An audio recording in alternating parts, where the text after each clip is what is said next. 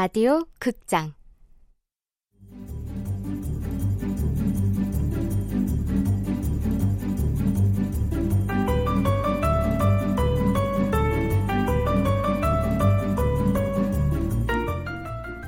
시트콤.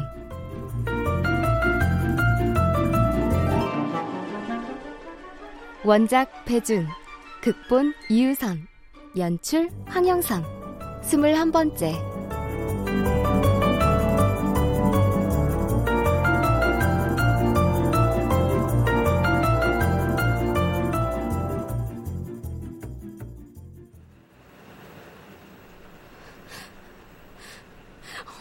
엄만 날 천천히 죽이고 있어. 이럴 바엔 나 차라리 죽는 게 나아. 이렇게 사는 건 사는 게 아니라고. 차라리 죽는 게 낫다고. 그럼 죽어. 진심이지? 그래. 이것도 못 버텨서 질질 짜는 애가 앞으로 이 험한 세상을 어떻게 살려고. 난 엄마의 말이 끝나기 전에 부러진 펜을 내팽개치고 자리에서 일어나 창가로 성큼성큼 걸어갔다. 내가 창문을 열고 난간 위로 올라서자 급하게 담임 선생님이 자리에서 일어났다. 연, 연, 연아야! 다가오지 마세요.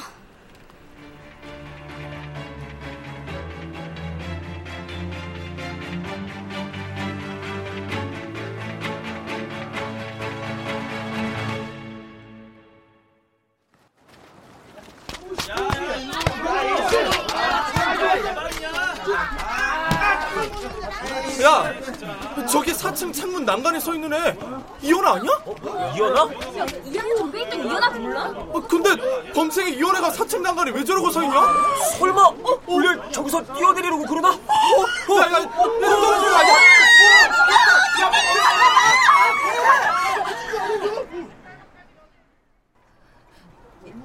이현아, 쇼하지 말고 얼른 내려오지. 엄마, 마지막 기회를 줄게. 나야 서울대야. 너야말로 마지막 기회야. 지금 당장 내려와. 엄마, 얼른 대답해! 나야 서울대야! 둘 다. 욕심 부리지 말고 빨리 하나만 골라! 까불지 말고 얼른 내려오라니까! 어, 주여, 제발 저 어린 양을 보살펴 주시옵소서. 엄마가 악을 빽 질렀고 담임 선생님은 그 옆에서 두 손을 모으고 설득인지 기도인지 모를 혼잣말을 중얼거리기 시작했다. 난 다리를 펴고 일어나 창틀 위에 섰다. 등을 돌리고 두 팔을 벌려 양쪽 창틀을 잡고 바깥을 내다보았다. 운동장에 축구를 하던 남학생들이 하나둘씩 올려다보았다. 난 그들을 향해 손을 흔들어주고 나서 오른발을 떼어 허공으로 가져갔다.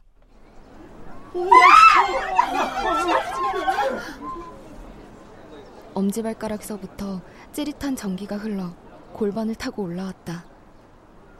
초점을 1층 시멘트 바닥에 맞추자 하얀 양말을 신은 발이 흐릿해졌다. 넌 절대 못 뛰어내려. 내가 진짜 못할 것 같아? 하려면 벌써 뛰어내렸겠지? 그래. 끝까지 안 지겠다 이거지?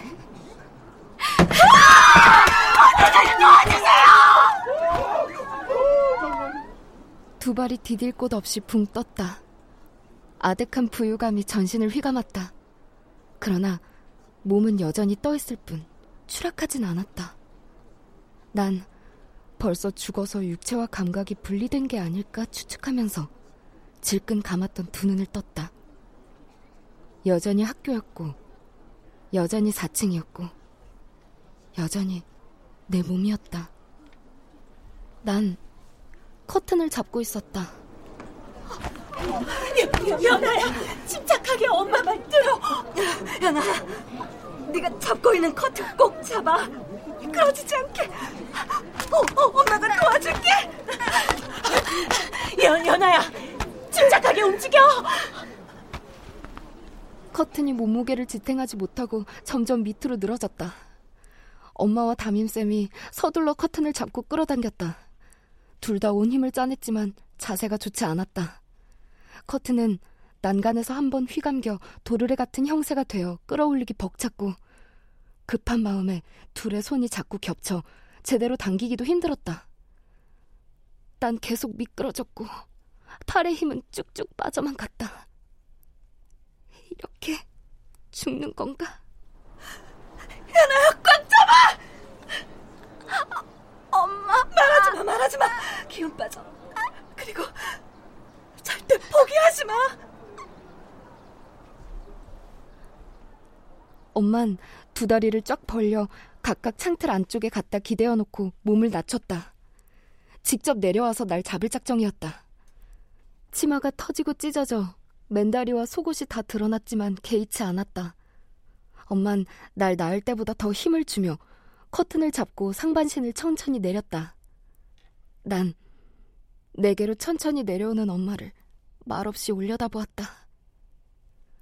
피가 쏠린 엄마의 얼굴은 자두보다 붉게 부어올랐고 이마와 관자놀이에 드러난 시퍼런 핏줄이 꿈틀거리다 못해 터지려 하고 있었다.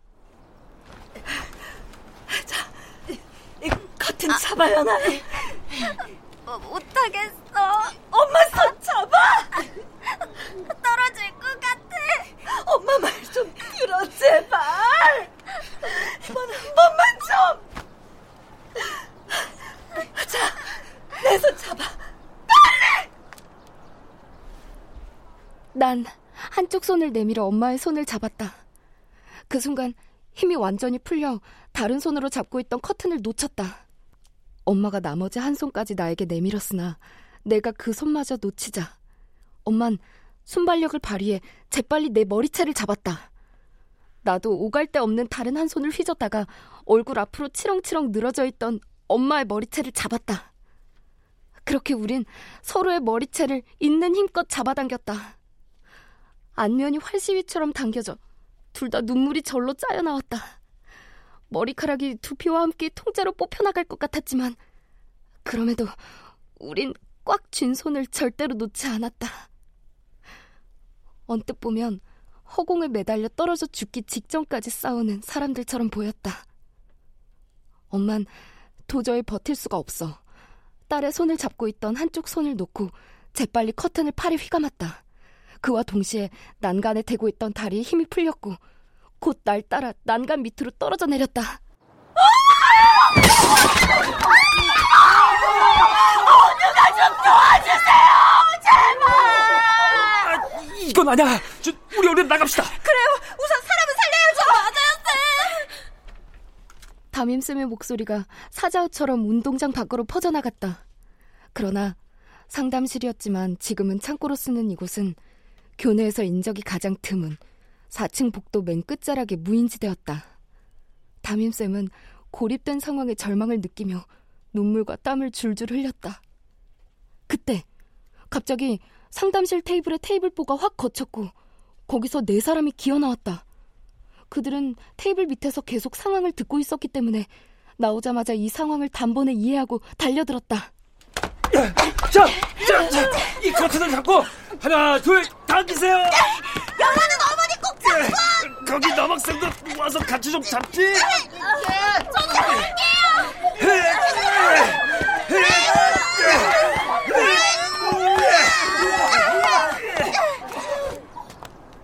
우린 점점 위로 올라가고 있음을 깨닫고 생애 최고의 기쁨을 느꼈다.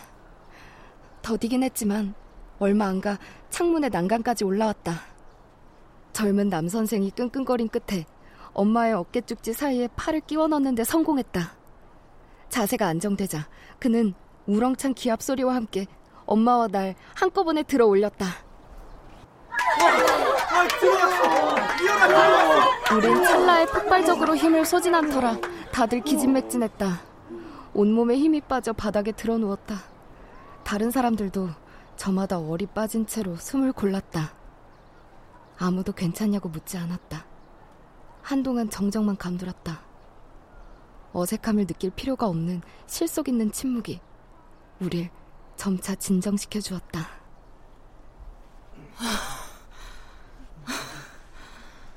다행이에요. 고, 마워요 도와줘서. 테이블 밑에서 튀어나온 네 명은 서로 대화는커녕 눈길조차 주고받으려 하지 않았다.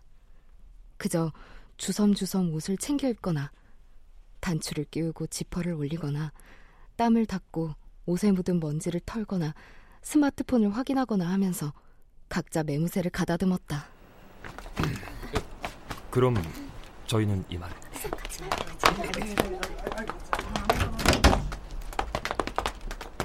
난 몸을 일으켜 앉았다.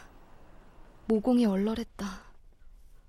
손으로 머리를 한 번 쓸어 올리자 머리카락이 수십 가닥이나 뽑혀 나왔다. 엄마를 흘끗 봤다가 헉 하고 숨을 삼켰다.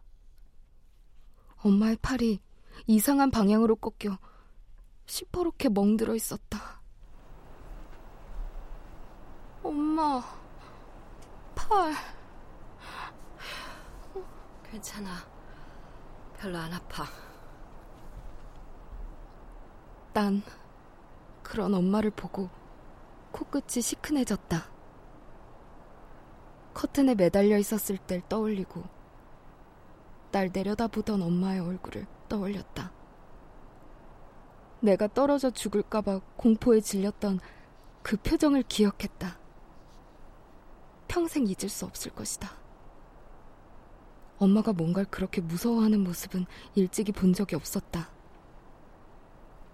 엄마도 뭔가를 무서워할 줄 아는 사람이었다는 사실을 오늘 처음 알았다. 더는 엄마를 이겨먹으려는 마음이 들지 않았다. 내가 졌어. 이제부턴 신경 안 쓸게. 너 원하는 대로 살아. 어차피 죽다 살아난 목숨이니까. 아니야, 엄마. 내가 잘못했어. 엄마가 하라는 대로 할게. 기숙학원도 가고, 서울대도 가고, 판검사 돼서 엄마가 원하는 사람이 될게. 그러나 그런 말들은 차마 목구멍 밖으로 나오지 않았다.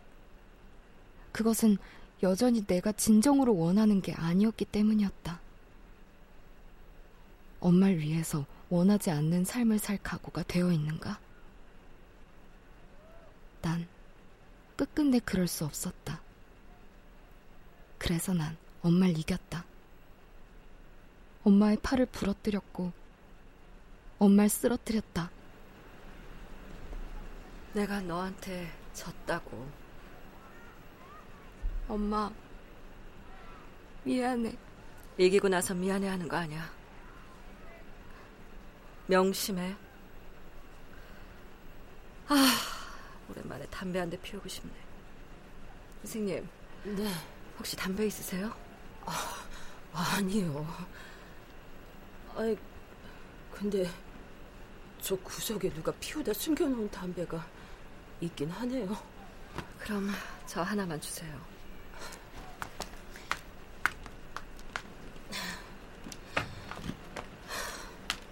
여기 괜찮으시겠어요? 예전부터 가끔 피웠어요.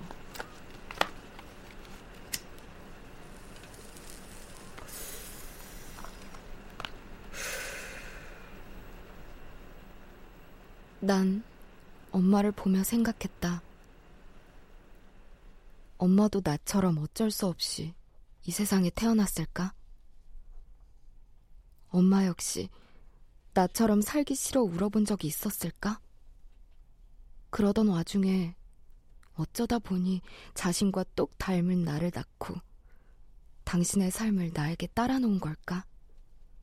한 방울도 남김없이 말이다. 엄만 이 모든 게 날 위해서라고 했지만 난 여전히 그 말에 납득할 수 없었다. 날 화신으로 삼아 대리만족을 느낌으로써 자신의 삶을 사는 처지가 되어버렸을 엄마에게. 난 거부할 수 없는 애정을 느꼈다.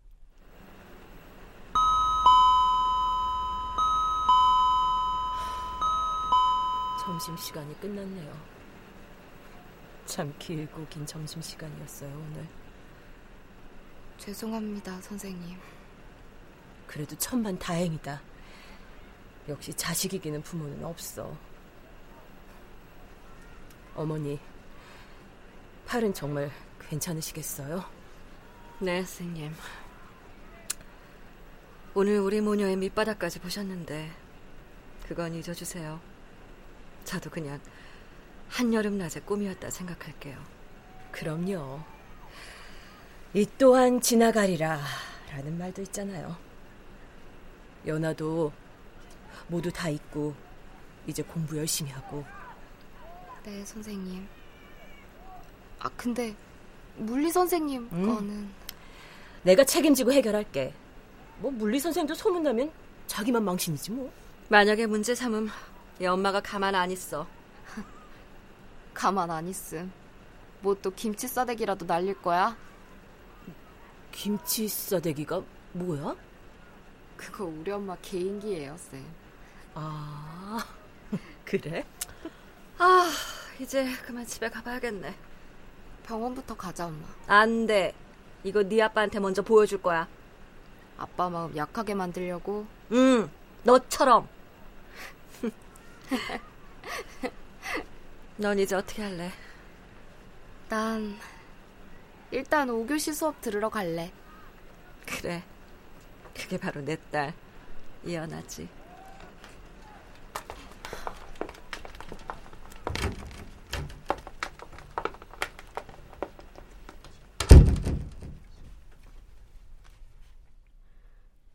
우리가 나간 상담실 탁자 위에는 이젠 그 의미가 무의미해진 엄마와 내가 쓴 각서 두 장만이 덩그러니 남아 있었다.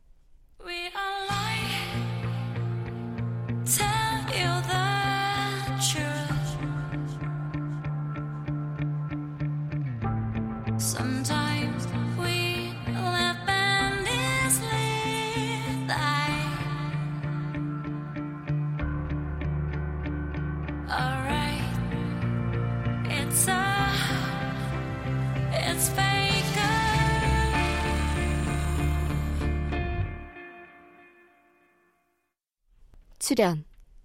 이연아 최정윤. 연하모 오길경. 연하 담임 문지영.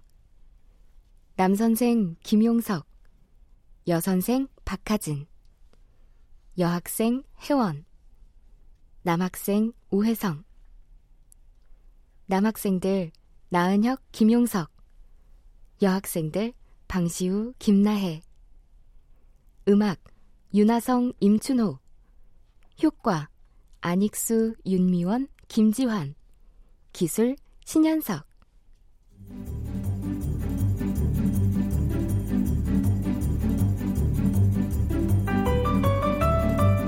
라디오 극장 시트콤.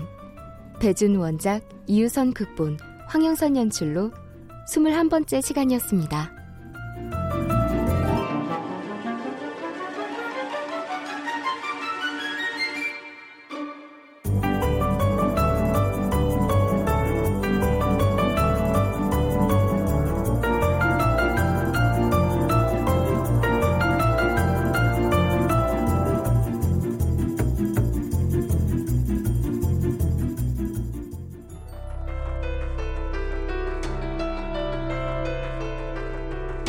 제2우주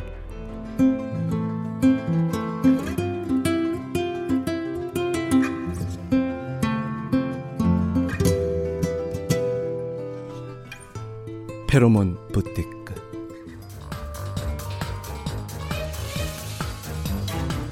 낙원 남녀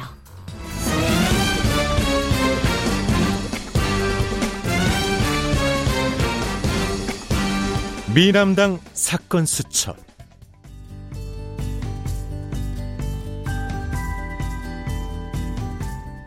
당신 곁엔 언제나 KBS 라디오 드라마가 있습니다.